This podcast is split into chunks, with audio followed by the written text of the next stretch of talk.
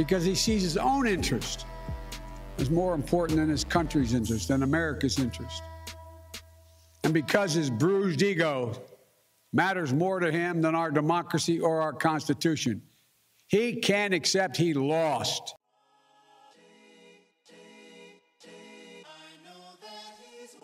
Good morning and welcome to the deal. I'm your host, Ed Clark. It is Saturday, January 8th, 2022. Jesus, man, I can't believe it. We made it through the holidays and we're so thankful to be back uh, with you guys uh, today. Uh, thanks for joining us and thanks for the folks who've been along with us for the ride. You know, this program started uh, because of COVID 19.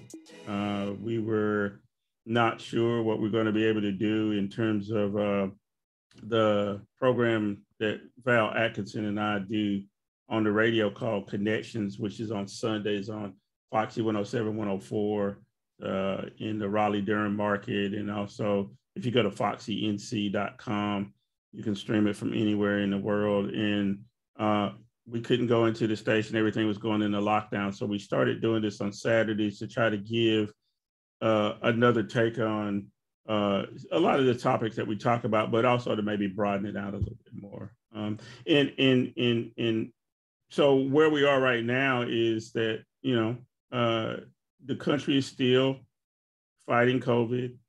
Uh, we are coming off of the anniversary of one six, and you saw in the opening there, uh, Joe Biden, uh, and I think his strongest rebuke of uh, Donald Trump and what happened on one six, and and and finally saying that Donald Trump, hey, you lost. This is over.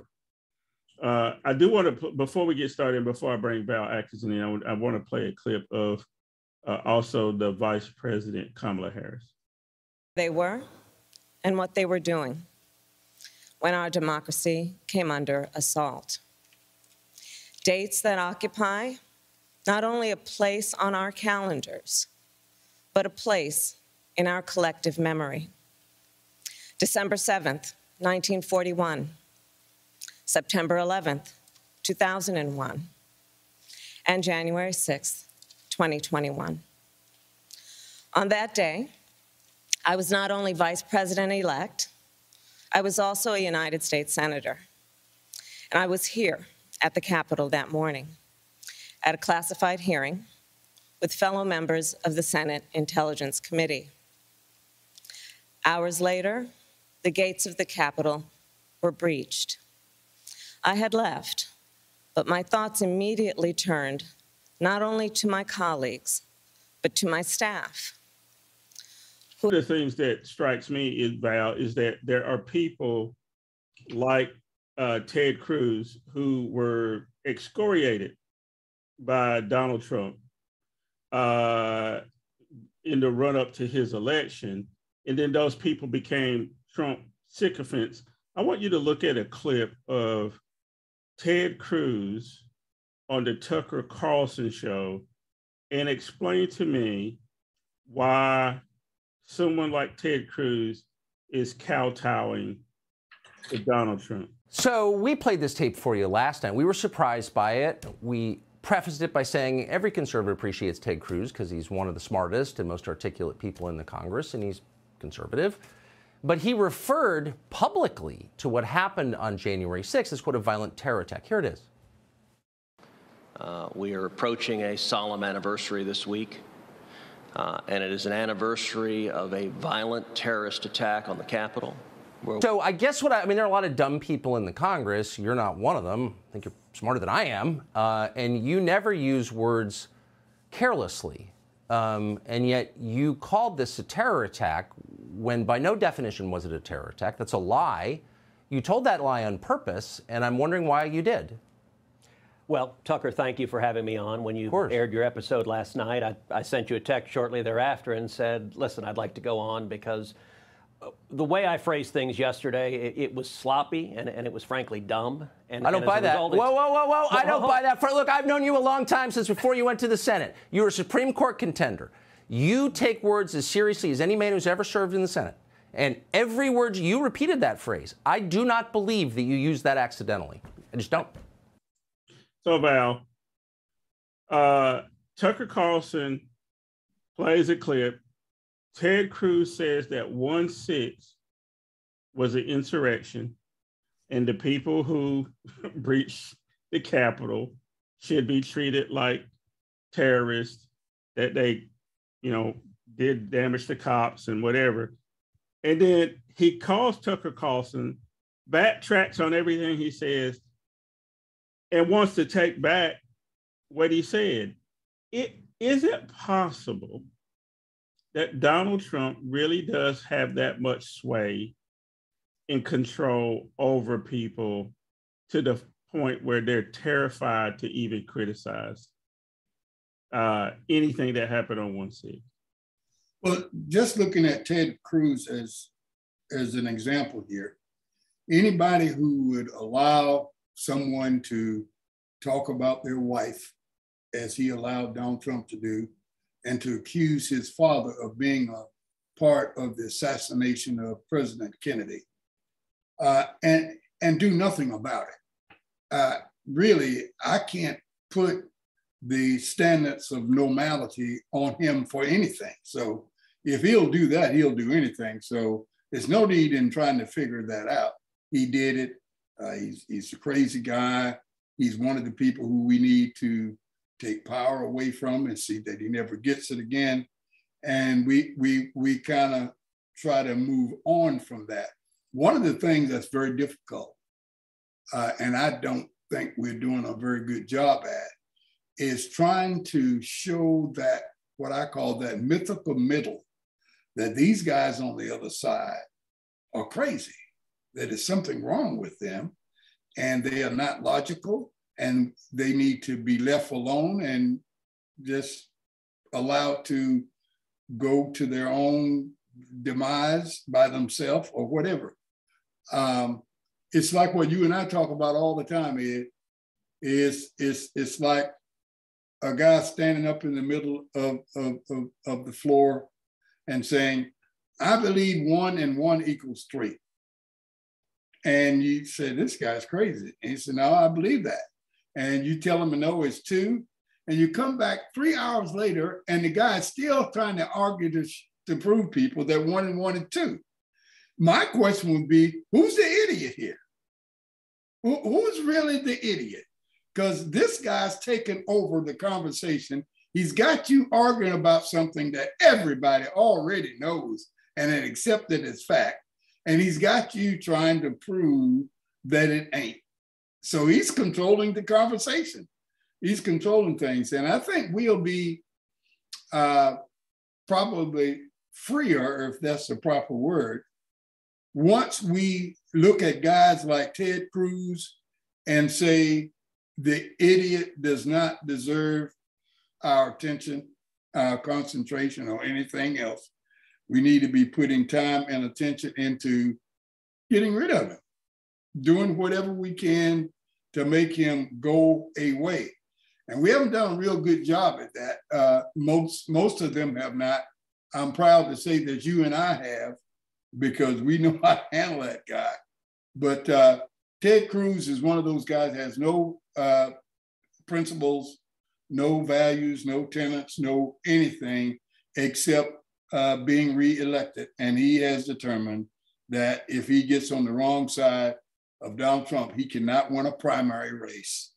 And if you can't win a primary, you can't win the general election. So that explains what he does. And how he does it for what reason is, is untenable. You can't explain it away. You can't make any sense out of it. That's just who and what he is. And why? I don't care. I just know one and one or two. And I'm not going to argue with him that whether it's three or not, he can do what he wants to do about that. Well, you know, uh, Ted Cruz, irrespective of him and, and, and the rest of the idiots in the Congress that we have to deal with, real people still believe some of this nonsense, Val, you know, the Q, QAnon people and everything else. And all of this is being driven by the big lie. Uh, uh, I think everybody settled on that as the term to call it, which is that the election of Joe Biden was somehow illegitimate and that um, the vote should not have counted, and that there was this whole uh, inner working. One six is just one date. It actually started well before one six, where they had people at the White House, they had people uh, there in Washington trying to figure out how to get Mike Pence to not certify the election. This this is what this all stems from. And one of the things is that places like Arizona, those votes should not have counted. Uh, I want to play a clip real quick about the cyber ninjas, and we'll talk about that. A lawyer for Cyber Ninjas, the contractor behind Arizona's partisan election review, says the company is bankrupt. Just as an Arizona judge rules, the contractor will be fined $50,000 a day if it doesn't turn over public records related to the Republican review. Maricopa County Superior Court Judge John Hanna says former Cyber Ninja CEO Doug Logan could face individual fines, saying, quote, the court is not going to accept the assertion that Cyber Ninjas is an empty shell and that no one is responsible for seeing that it complies. That would also extend to Cyber Ninja's attorney, Jack Wilenchik, who wants to quit. He says he hasn't been paid, but maintains Cyber Ninjas is not subject to the Arizona Public Records Law because it's a private company. So, Val, the Cyber Ninjas say they have no money and and uh, the company's dissolved. And, and the reason why it, this is important is because they were given the ballots from the election. And they were supposedly auditing those ballots. And now the company's supposedly belly up and they can't turn that stuff back over to the state of Arizona. So now all of that's up in the air. And for me, this is the problem of these so called audits that were going on or people wanted to have done by hiring these people who have no skill and ability to do it, one, and two, there was no reason to do it. And I think the big play going into the next election is to put people in place to do just what the cyber ninjas do, which is cloudy, muddy the water, it, throw these elections into state houses or even into the Congress to give people like Donald Trump, who can't win legitimately, a, a leg up. Can you talk to me about the danger of um, messing with the electoral process? Well, without the electoral process, there is no democracy. Uh, we know that. Uh, their strategy, meaning the, the Tea Party and the Trumpers and all of those folks, has always been to create doubt in the mind, so doubt in the mind of uh, Americans that the system will work or that it is working fairly. Uh, and, and the more we hear about that, uh, the more some people question it. Uh, and, and we have that group of people within our society who uh, want to be fair and they want to give both sides an equal opportunity to be heard and and they'll listen. And these are the people, they are fodder to this these two groups I'm talking about, the Tea Party and the one percenters and three percenters and the Proud Boys, Oath Keepers, whatever. Uh, QAnon, they they need these kinds of people to say, uh, tell me more. I don't know yet. Uh, prove it. Show it. Prove to me that the election was not stolen you know, trying to prove a negative there. Uh, and some of us are falling right into it, trying to prove that you can't do that. You can't prove a negative. Uh, so they continue to do that because they feel it's a part of their strategy to sow doubt and to create uh, contention. And in doing so, they build other cyber ninja groups to come forth the next time to say there's problems here. Uh, we can't use these ballots because they've been sold, they've been turned over, they're no longer credible. And so the whole election has to be thrown out. This is, is what our good friend Eric Joyner talks about all the time when he talks about elections at the state and local levels, why they are so important. is because that's when the real decisions are made as to how are you going to manage and administer this thing called democracy. Uh, are you going to allow a, a small group of people to determine whether the uh, a small group of partisan people to determine whether the outcome of the election was fair or not? If you do that, uh, the people might as well not vote. It doesn't matter because this little small partisan group over here is going to say, well, if candidate A doesn't win, it was fixed. Why? Because candidate A said so before the election. So if candidate A wins, then everything is fine. If candidate B wins, it was fixed, then we got to throw that out and award the election to candidate A. And a, the, the dullest knife in the drawer can look through that tell you don't have a democracy anymore. So let's start stop playing games about it and stop pretending. And that's when I think the, the weaker side of, of our nation will probably stand up and say, you know, we should have done something about this a long time ago. No, you were back arguing where the one and one was actually two. That's why you didn't do anything about it. You're trying to convince people in the middle, that mythical middle, to come over to your side. And the other side was reloading and reloading their guns and firing at you all the while when you're trying to convince people that one and one or two. So, and now we're here and it's time to fight, but they got all of the power. And now, if you fight, it's going to be a crime and they're going to put you in jail. Well, and I'm glad I'm glad you brought that up, and that may be a good place for us to break this conversation uh, because when in the next segment, I, and I don't want to be hyperbolic, Val, but we are in dangerous territory. Uh, there are people who have talked about civil war and that kind of thing. There are rallies that go on where where they ask, you know, when do we get to use our guns? You know, and those people who showed up on one six some of them had bombs, some of them had guns. They attacked, attacked legislators. They said hang Mike Pence.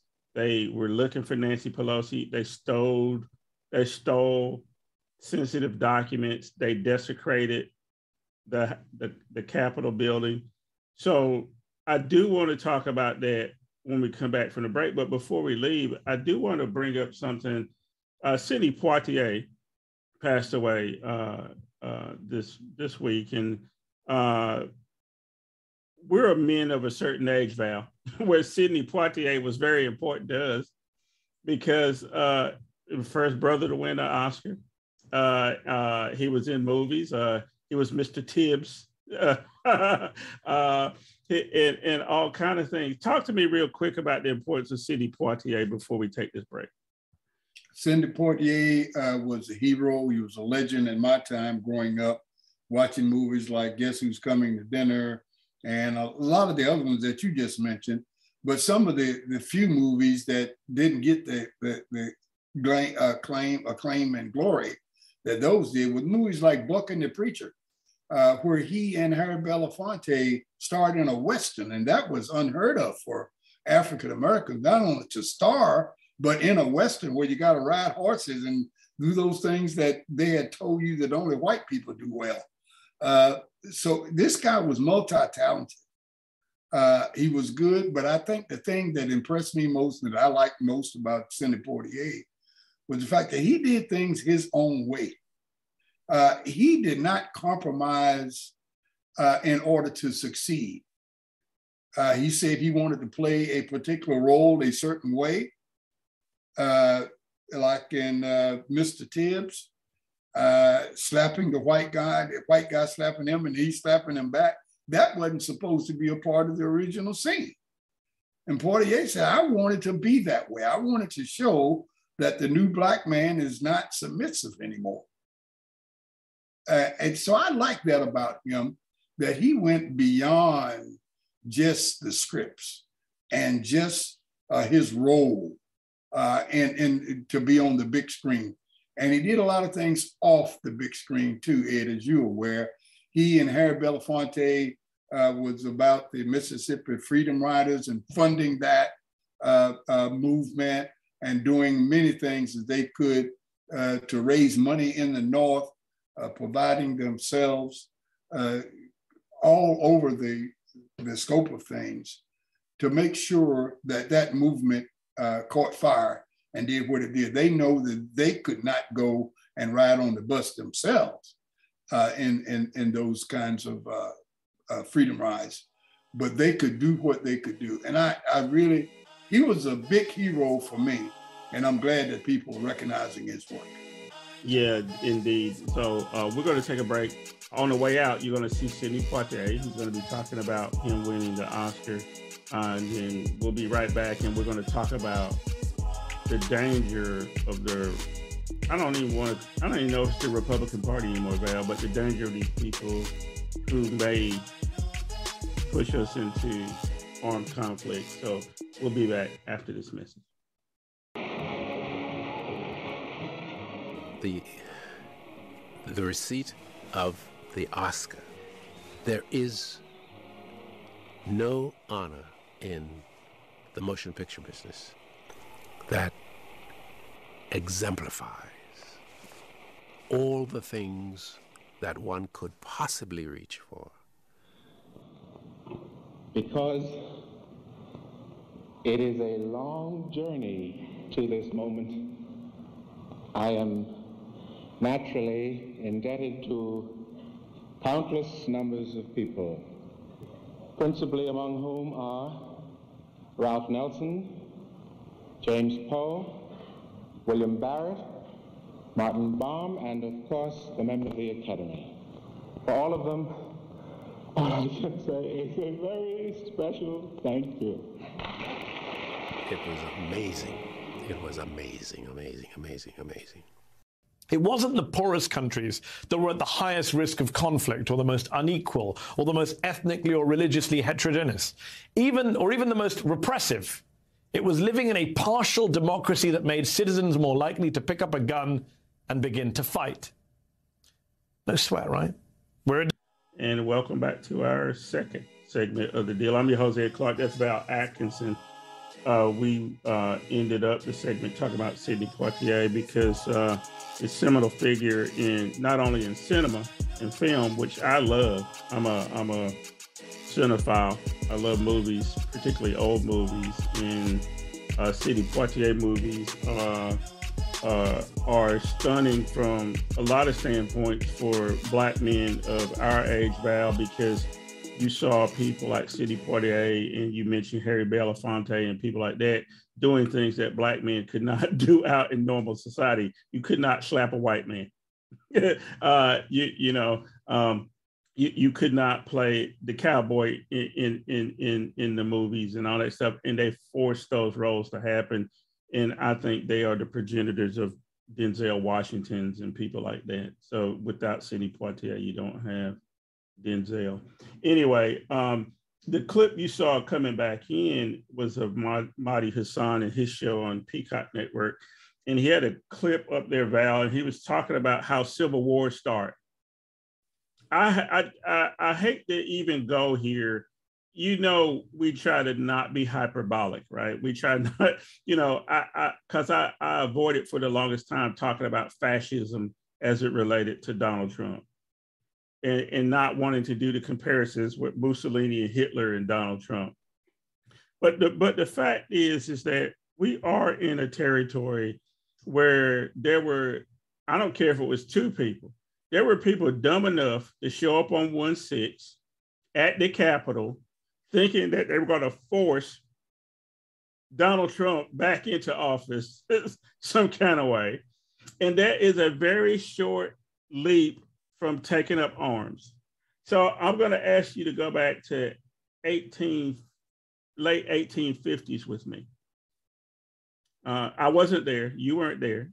We were close but but take me back to the time of these know nothings, right? The the people who would eventually push us into the Civil War, uh, the people who wanted the South to be free to keep Negroes as slaves, the people who wanted to keep all the institutions that they had, regardless of whether or not it was good for the whole, you know, group of people that we call Americans, right? We have a similar group of people now who are know nothings who would don't want to take the vaccine and they they constantly talk about immigrants and and all that kind of stuff can you draw any parallel uh, from the late 1850s to now val uh, put on your professor hat yes yes it's one of my favorite hats to put on uh, to talk about the parallels and to make people be aware uh, that we are not so far removed from the repeat of history uh, as it was played out uh, from 1850, uh, really right on, right on through uh, Reconstruction. I, would like to take a plug for a particular book by John Ashworth. Uh, he has a two volume set, and it is entitled uh, Slavery, Capitalism, and Politics in the Antebellum Republic. And the first volume goes uh, from 1820 to 1850 when they talked about uh, commerce and, and, and compromise. And then the next volume goes from uh, 1850 on throughout the uh, end of the Civil War. And what we find out from these kind of collections that Ashworth uh, came about and put forth is that the Republican Party was non-existent prior to 1854. It was just born in 1854. This is four years after the big compromise about how they're going to work things out about slavery and, and how the states were going to do. So the Republican Party didn't come to effect until 1854. But prior to 1854, there were all of these debates going on, and after 1854, between a guy named Lincoln and Douglas. So people knew uh, where the Republican Party stood. Lincoln was a representative of the Republican Party. And the South, the people in the South that valued slavery, wanted slavery, knew that if this guy, Abraham Lincoln, and the Republicans get in office, we can say bye bye to slavery. He's going to kill it. So we got to do everything we can to keep this guy out of office. Fast forward a lot to 1860, November of 1860, Lincoln wins the election. Uh, and shortly after that, what happens, uh, I think it was December the 20th, is South Carolina decided to secede from the Union. But key here, Ed, is the fact that they didn't decide that on a whim on uh, the November the uh, 8th or 6th, I think it was, of 1860 when the vote was cast. They knew this is what they wanted to do all along. So they had plans. They were ready to go. They had, uh, there's a book entitled The Apostles of Disunion, where they had commissioners to go out to the various states to convince the various states to join us in our secession. They were serious about this long before they succeeded. And, and finally, it happened on, I believe it was December the 20th of 1860. They seceded uh, uh, from the Union. And they began to get other states to follow them. They began to usurp and incorporate and just take over everything that uh, was in the boundaries of this particular state as theirs, including a place called Fort Sumter in South Carolina. The, uh, Confederates said, This is ours now, it's no longer yours. And the United States of America did absolutely nothing. As a matter of fact, they acquiesced and turned Fort Sumter uh, officially over to the Confederates on the evening of or the morning of uh, April the 12th, of 1861. When they were fired upon 36, 30 hours later, they surrendered. They hoisted up the white flag and surrendered Fort Sumter. And then that's when the Civil War started. Lincoln was finally embarrassed and he had to pull up 75,000 troops. Uh, can this kind of thing happen again today? It's already happening. I submit to you. It is already happening, but in a different way. We have people now doing things instead of storming Fort Sumter or firing rounds into it. They're going online, they're doing things. They're, they got TV programs, they're lying to you, like you talked about Ted Cruz just a few minutes ago. Yep. Uh, they, they're already doing these things. They're storming the Capitol. To me, the storming of the Capitol on 1 6 is the equivalent of firing on Fort Sumter at 4:30 a.m. on April the 12th of 1861. Yeah. Same difference. Same. Uh, look, uh, I want to remind you, you're watching the deal. I'm Ed Clark. That's Val Atkinson. I know you probably think you're in a history class at North Carolina Central University, but no, you're watching the deal. And it's Saturday, uh, January 22nd, 2022. And we're talking about December 1860 in and that whole period. And, and, and you're probably going, wait a minute, that's a long time ago. Uh, Val, uh, I wrote a piece this week uh, about uh, the speech that uh, the President Biden gave, but I also wanted to frame it in historical context too. On January 6, 1901, in the Dunn Democrat newspaper in Harnett County, which is where I was born. Uh, so about 60 years before I was born, that January 6th edition of the newspaper had two articles on the front page. And they were about the lynching of two black men.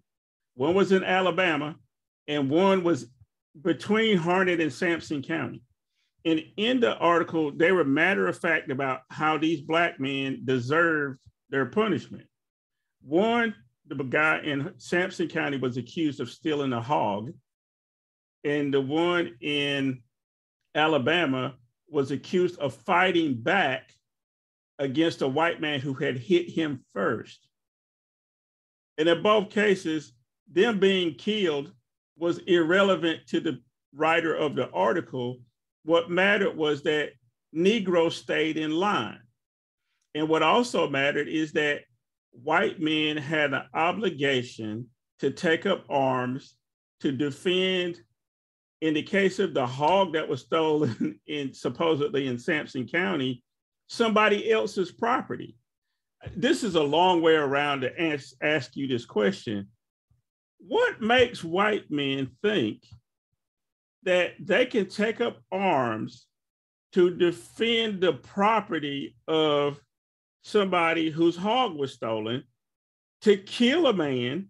And in the article, it talked about how the family was told they had 24 hours to get out of Harnett County and never come back to North Carolina.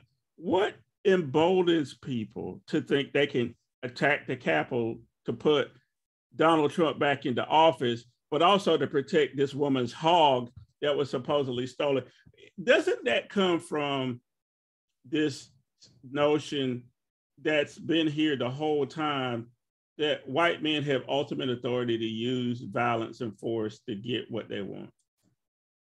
It does, Ed, and it's also rooted uh, in the notion of policing in America, where it all started with uh, the average citizen uh, having a responsibility to save the entire community against uh, Indian re- revolts, slave revolts, and attacks from anything and anybody. And in, in many cases, South Carolina being among them, where the Black population uh, was larger than the white population, it was important that you convince people of color to manage themselves because you didn't have enough white people to do it properly. So you had to do things to convince them that it was almost impossible and stupid and crazy to go against the rules set up by these white guys, okay?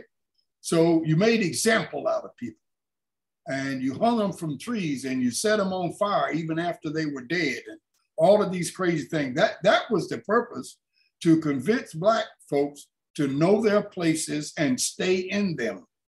And that same, same thing uh, was playing out in the case of the McMichaels when they uh, tracked down Aubrey, Aubrey, uh, Ahmaud Aubrey, and killed him in cold blood.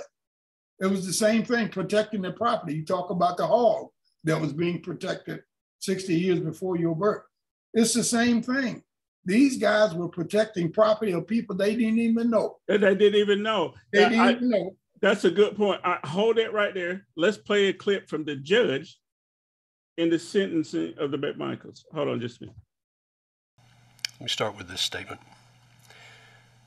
As we all now know, based upon the verdict that was rendered in this court in November, Ahmaud Arbery was murdered. It's a tragedy. It's a tragedy on many, many levels.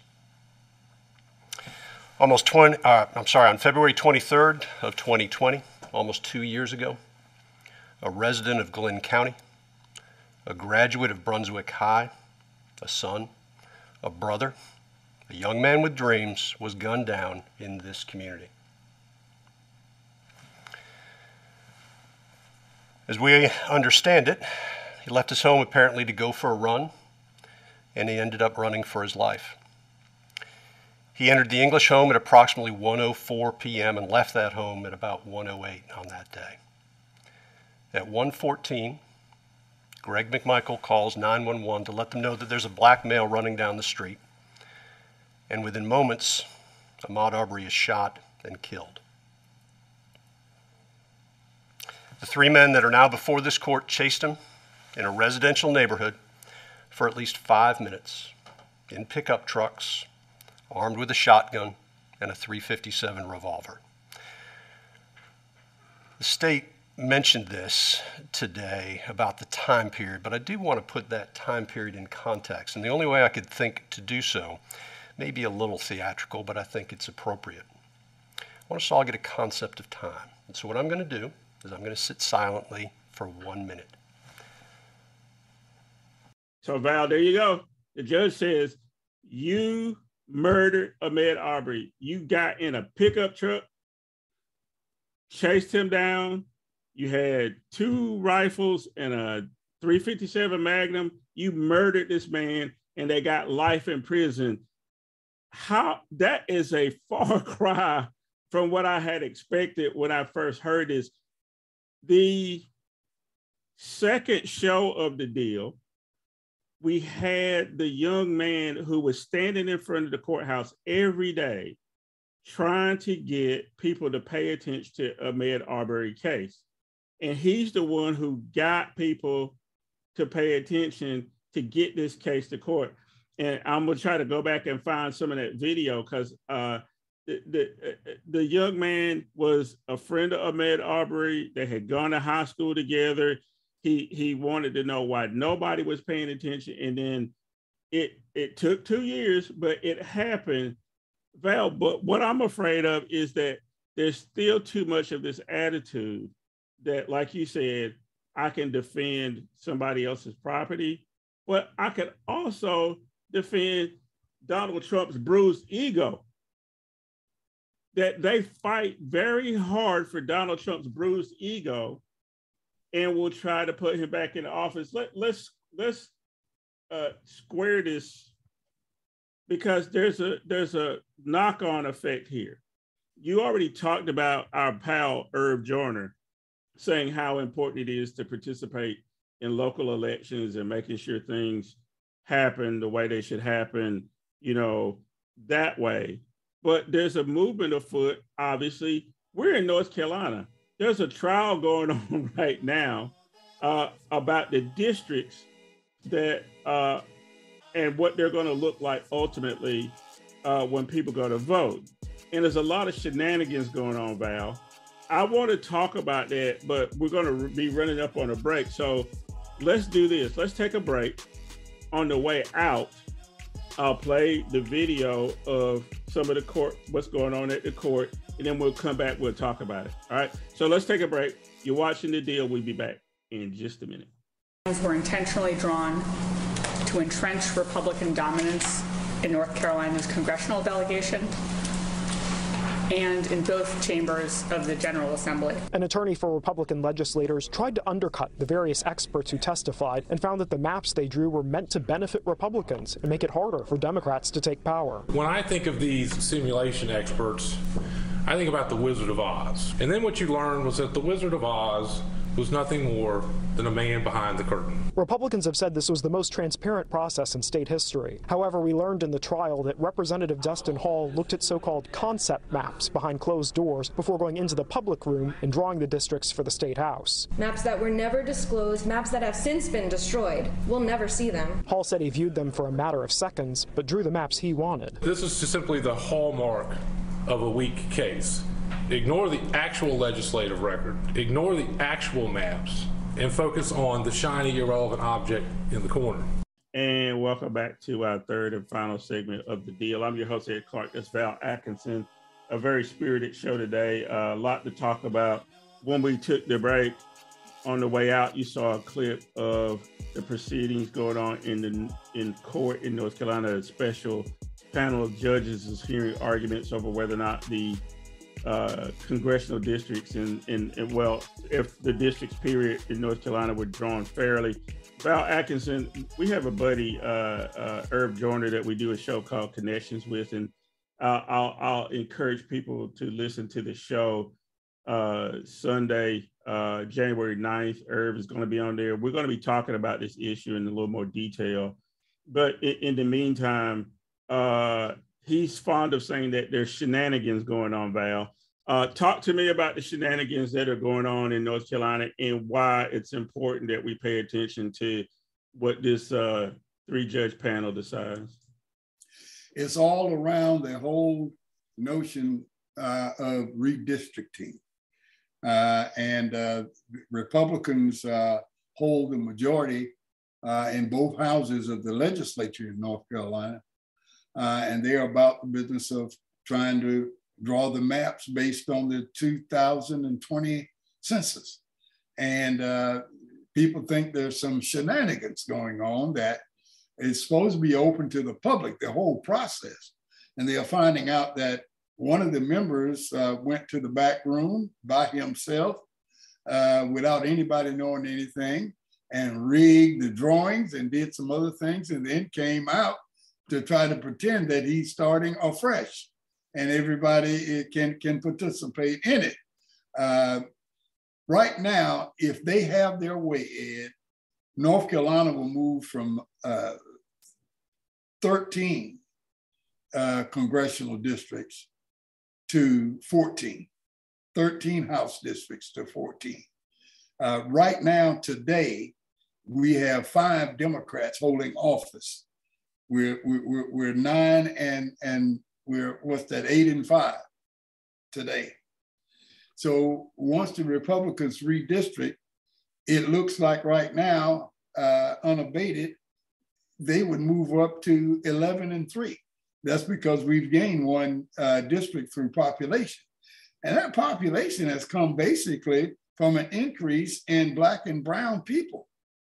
But yet and still, Republicans, who is predominantly a white political organization, they, they get the spoils of that and go from uh, nine, uh, uh, uh, eight and five to 11 and three.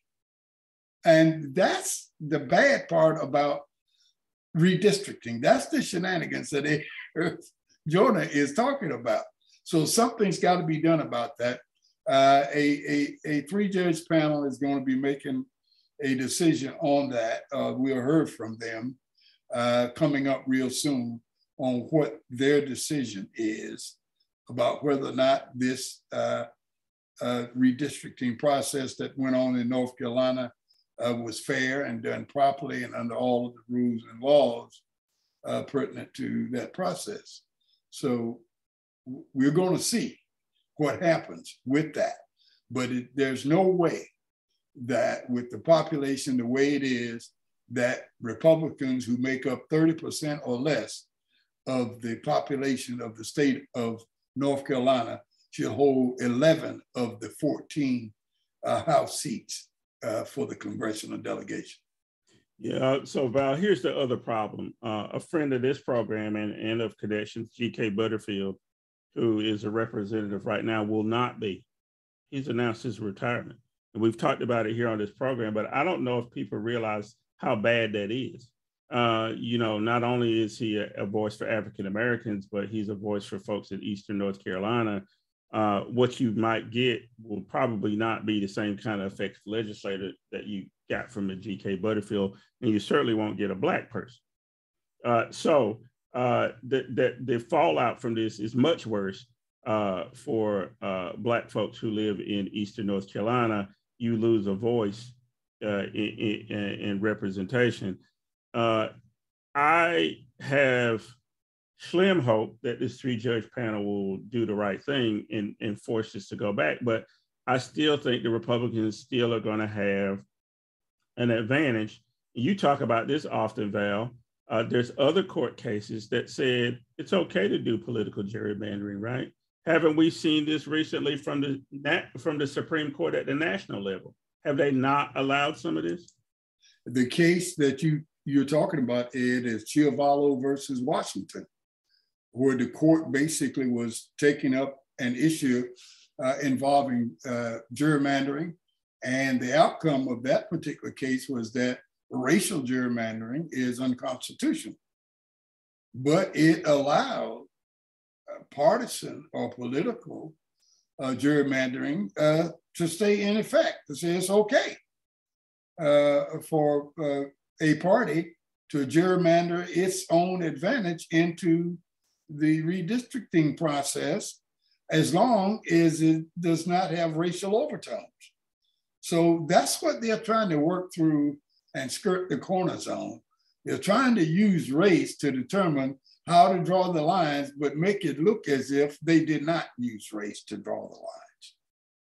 Yeah, so we we know that they did. I'm sure those maps that no longer ex- exist that we we can't see anymore because they were destroyed and and they claim they only looked at for a few seconds, right?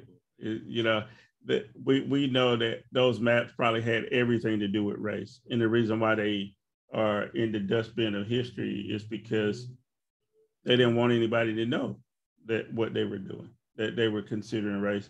So Val, um, I'm trying to figure out then. Uh, we still don't have any movement forward on HR one and HR four at the national level They've passed the House. And so, real quick, I would like for you to explain what HR 1 and HR 4 are. And then the second part of that is can you talk to me about why in the Senate we're still having to depend on Joe Manchin and Kyrsten Sinema to to do the right thing? They didn't do the right thing on the Build Back Better. Should we even have even uh, a slightest expectation they'll do right about this?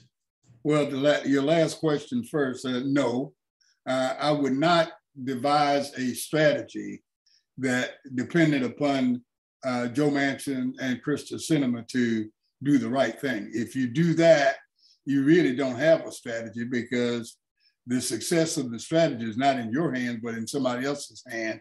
And anybody, any good HR person will tell you that should not be a performance expectation at all uh, if it's not in the hands of the employee. So no, no, no, you shouldn't even bring them up. You should assume that they're going to be against this and go forth and develop a strategy based on that opposition that you expect to get from them.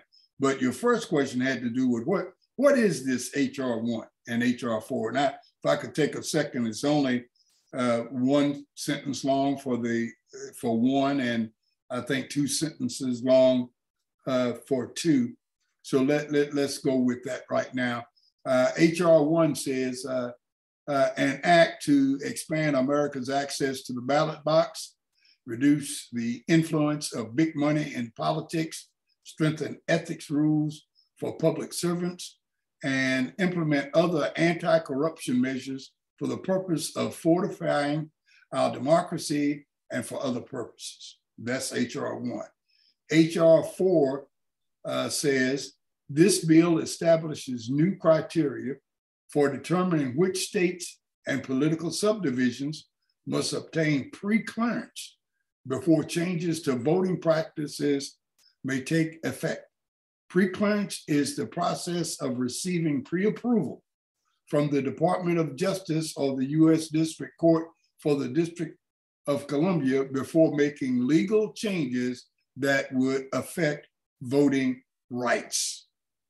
And if I could go on just a second further, a state and all of its political subdivisions shall be subject to preclearance of voting practices changes for a 10-year period if 15 or more voting rights violations occurred in the state during the previous 25 years. 10 or more violations occurred during the previous 25 years, at least one of which was committed by the state itself, or three or more violations occurred during the previous 25 years and the state administers the election.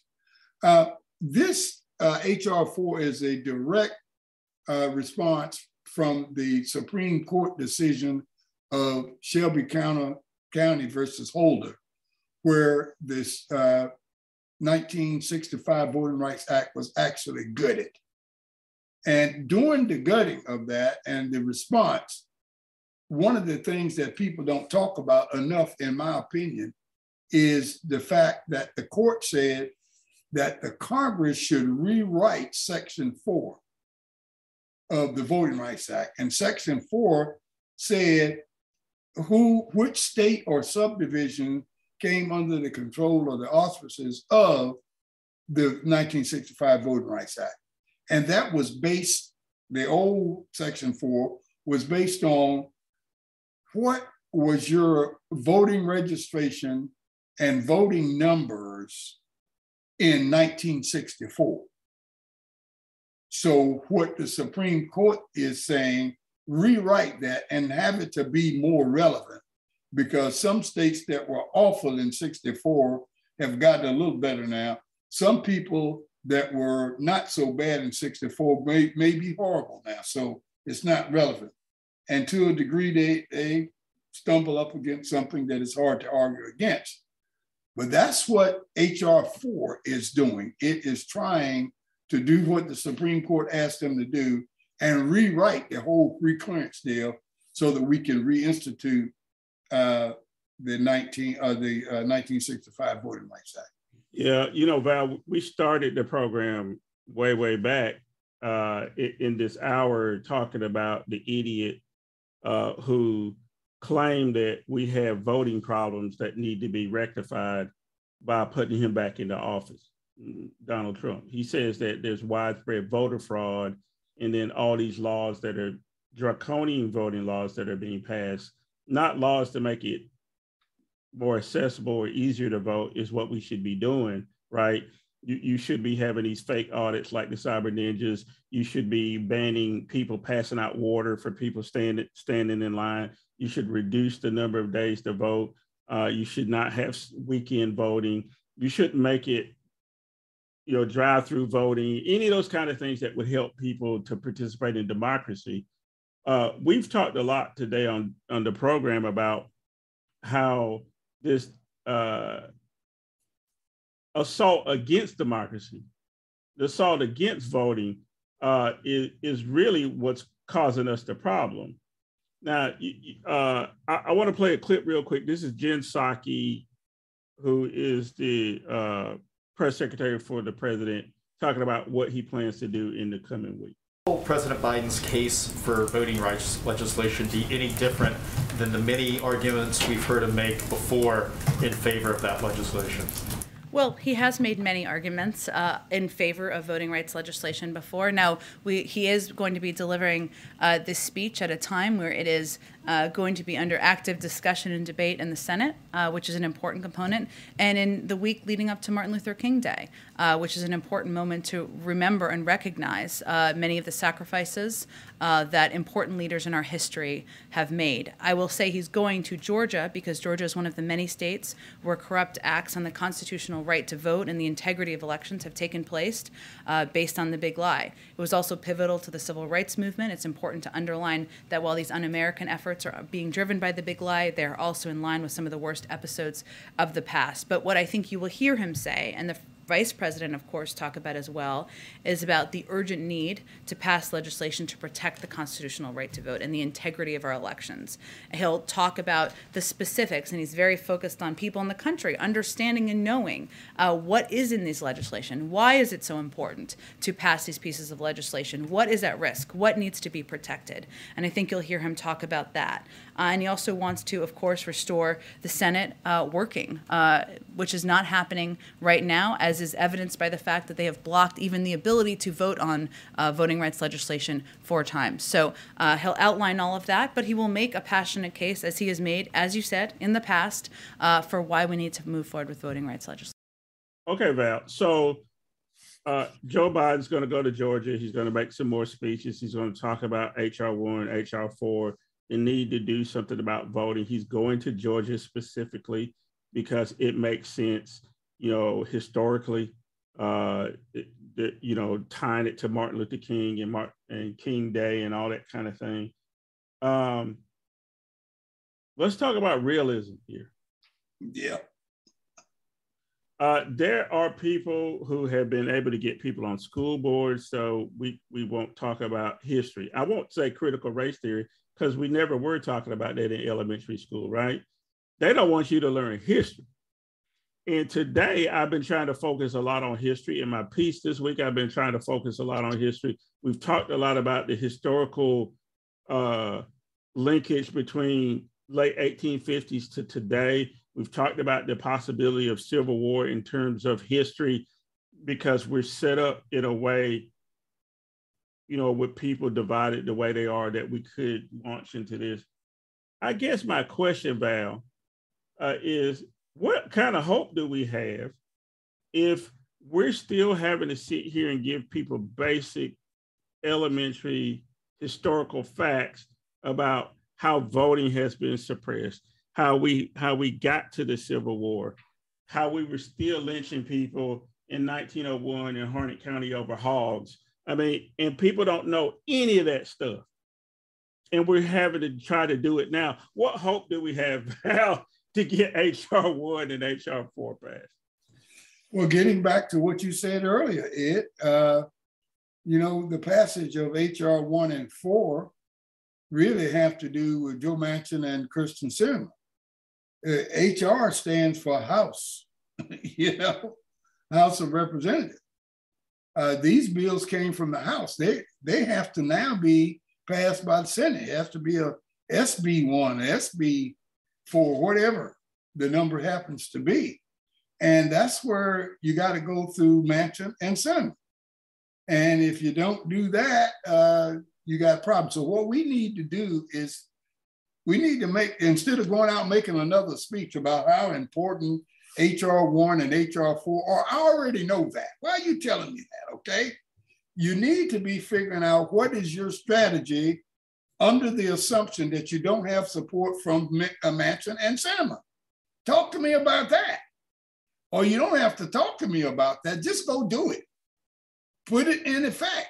But that's what you need to be doing because going out telling me about four and one is like you are coming up to me, you are EMS, EMT kind of guy, saying, Man, you're losing a lot of blood. Is it, I know you're painting, you know, my goodness, your your your pulse is way down. Does that hurt? You know? Look, why are you telling me about a condition I already know about? I want you to fix it, okay? And stop telling me about it you know, and that's what we got to stop doing as Democrats. You're telling people who are suffering, oh man, you are bleeding bad. Yeah. Oh man, your head is half open, man. Hey man, it's horrible. This this terrible. You must be painting her. I know that. Can you help me? Can you help me? well, look, Val, but before we run out of time, we got to talk about one other thing, and that's Omicron uh, and COVID 19 in general play a clip real quick and then we'll talk about it. It's the biggest mystery with Omicron into this weekend. Think really it, it, it, circles around the issue of why this virus seems to be so much more transmissible. Certainly, you know, it has mutations that can invade some of the immune responses that vaccines give you, but it really does seem like this virus is spreading better than other variants for other reasons. And right now, we don't really understand what that is, but certainly it seems like people are getting infected in, in conditions that previously were highly unlikely uh, to mediate infection, and that's fueling this massive surge of cases. Uh, transmission is something that's really difficult to study in a laboratory, but it really is one of the things that Omicron is doing fantastically better than any previous variant we've seen. So, well, that that is uh, uh, uh, professor from John Hopkins who who uh, was talking to Bloomberg there, saying that Omicron is is a problematic because we can't figure out how it spread so fast compared to Delta. That that that this thing is out of control. Uh, uh, ERs are full, ICUs are full, testing is a problem. We haven't been able to get a hold of that. Yesterday, it was announced uh, that 500 million test kits are going to go out uh, with the help of the Postal Service and, and some other agencies. Uh, I'm, I've given up on certain folks, Val. We talk about it here. I've been boosted. You've been boosted. Whenever the next booster comes, I'm going to get it. Uh, there's some people that are just rational and some people who are not rational. Kyrie Irving, uh, um, Djokovic uh, uh, uh, on the tennis side. Aaron Rodgers. Aaron Rodgers. Uh, I don't have time for them anymore, Val. I, am tired of seeing the stories about people who are, are on the right, uh, talk show hosts, uh, right wing religious folks or whatever who are on their deathbed and then say, I wish I had gotten and then they set up a GoFundMe page. I don't want. I'm not contributing to your GoFundMe page. I'm not. You you caused this. This we are we are two years into, and as I stated at the beginning of the program, this program started because of COVID, because we weren't sure what we were going to be able to do with our regular show. Val, uh, real quick, COVID. Uh, where are we? Uh, what what's going to happen in the next couple of weeks? I know a lot of people are going to die. Yeah, a lot of people are going to die. Unfortunately, uh, we don't have the control over COVID uh, that we would love to have. And in the meantime, we need to follow the advice of the experts, the professionals, the scientists. When they say we need to continue to mask, we need to continue to get uh, vaccinated, vaccinated. And when they say these things, to me, the most important one is vaccination. Uh, it, it hurts to know or to hear that some of our leaders, some of our social leaders, uh, are doing things that would give really attention and, and, and credibility to those who would not participate in, in recognizing the horror of this disease. It is unbelievable that people like Kyrie Irving and Aaron Rodgers would allow their following, their base, to believe that it's okay if you don't uh, consider uh, COVID anything more than just a common cold. You don't you don't have to do anything about that, and they're just doing this stuff for control. But when I consider Kyrie Irving's uh, past. And, and I got to say, for full disclosure, disclosure is that uh, I'm a Duke fan, and Kyrie Irving played his uh, collegiate ball at Duke University. So I can say this, being a Dookie myself, that this guy was a part of, uh, or at least indicated that he may be a part of, the Flat Earth Society. So anything that comes out of his mouth now doesn't surprise me. I mean, you know, people got rid of that flat earth thing back in the 15th century, you know, way, way back when. Right. And now he's still talking about it. So uh, it, it doesn't surprise me at all, but it just goes to show you, Ed, how far we've got to go. And actually how uninformed, how gullible, I think is a better word, some Americans are. I think we all need to step back for a minute and deal with that particular notion the gullibility of the average American. Without the type of gullibility that we have, we wouldn't be in this situation right now with Donald Trump or COVID. Yeah, yeah. Without a gullible American to allow Trump to proceed and not allow uh, the scientists to get a better hold on COVID. Yeah. Americans. You're absolutely right. I'm gonna play one more clip uh, before we wrap this up. This is uh, uh, Justice Sotomayor uh, uh, asking a question in the Supreme Court. Yeah, I told you I listened to Supreme Court arguments. Uh, listen to this real quick. One to three percent of employees will quit. That is significant. Our declarations Appendix 308, 316. Counsel, uh, yes, that may be true, but we are now having deaths at an unprecedented amount. Catching COVID keeps people out of the workplace for extraordinary periods of time.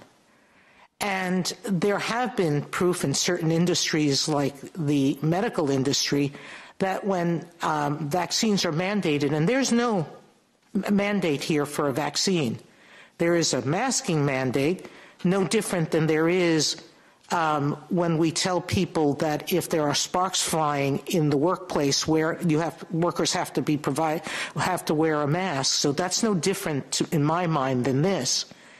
So this is not a vaccine mandate. There are costs and deaths and other things countervailing to the fact that there might be 1 to 3% of workers who leave. So, Val, that's Missouri versus uh, Joe Biden.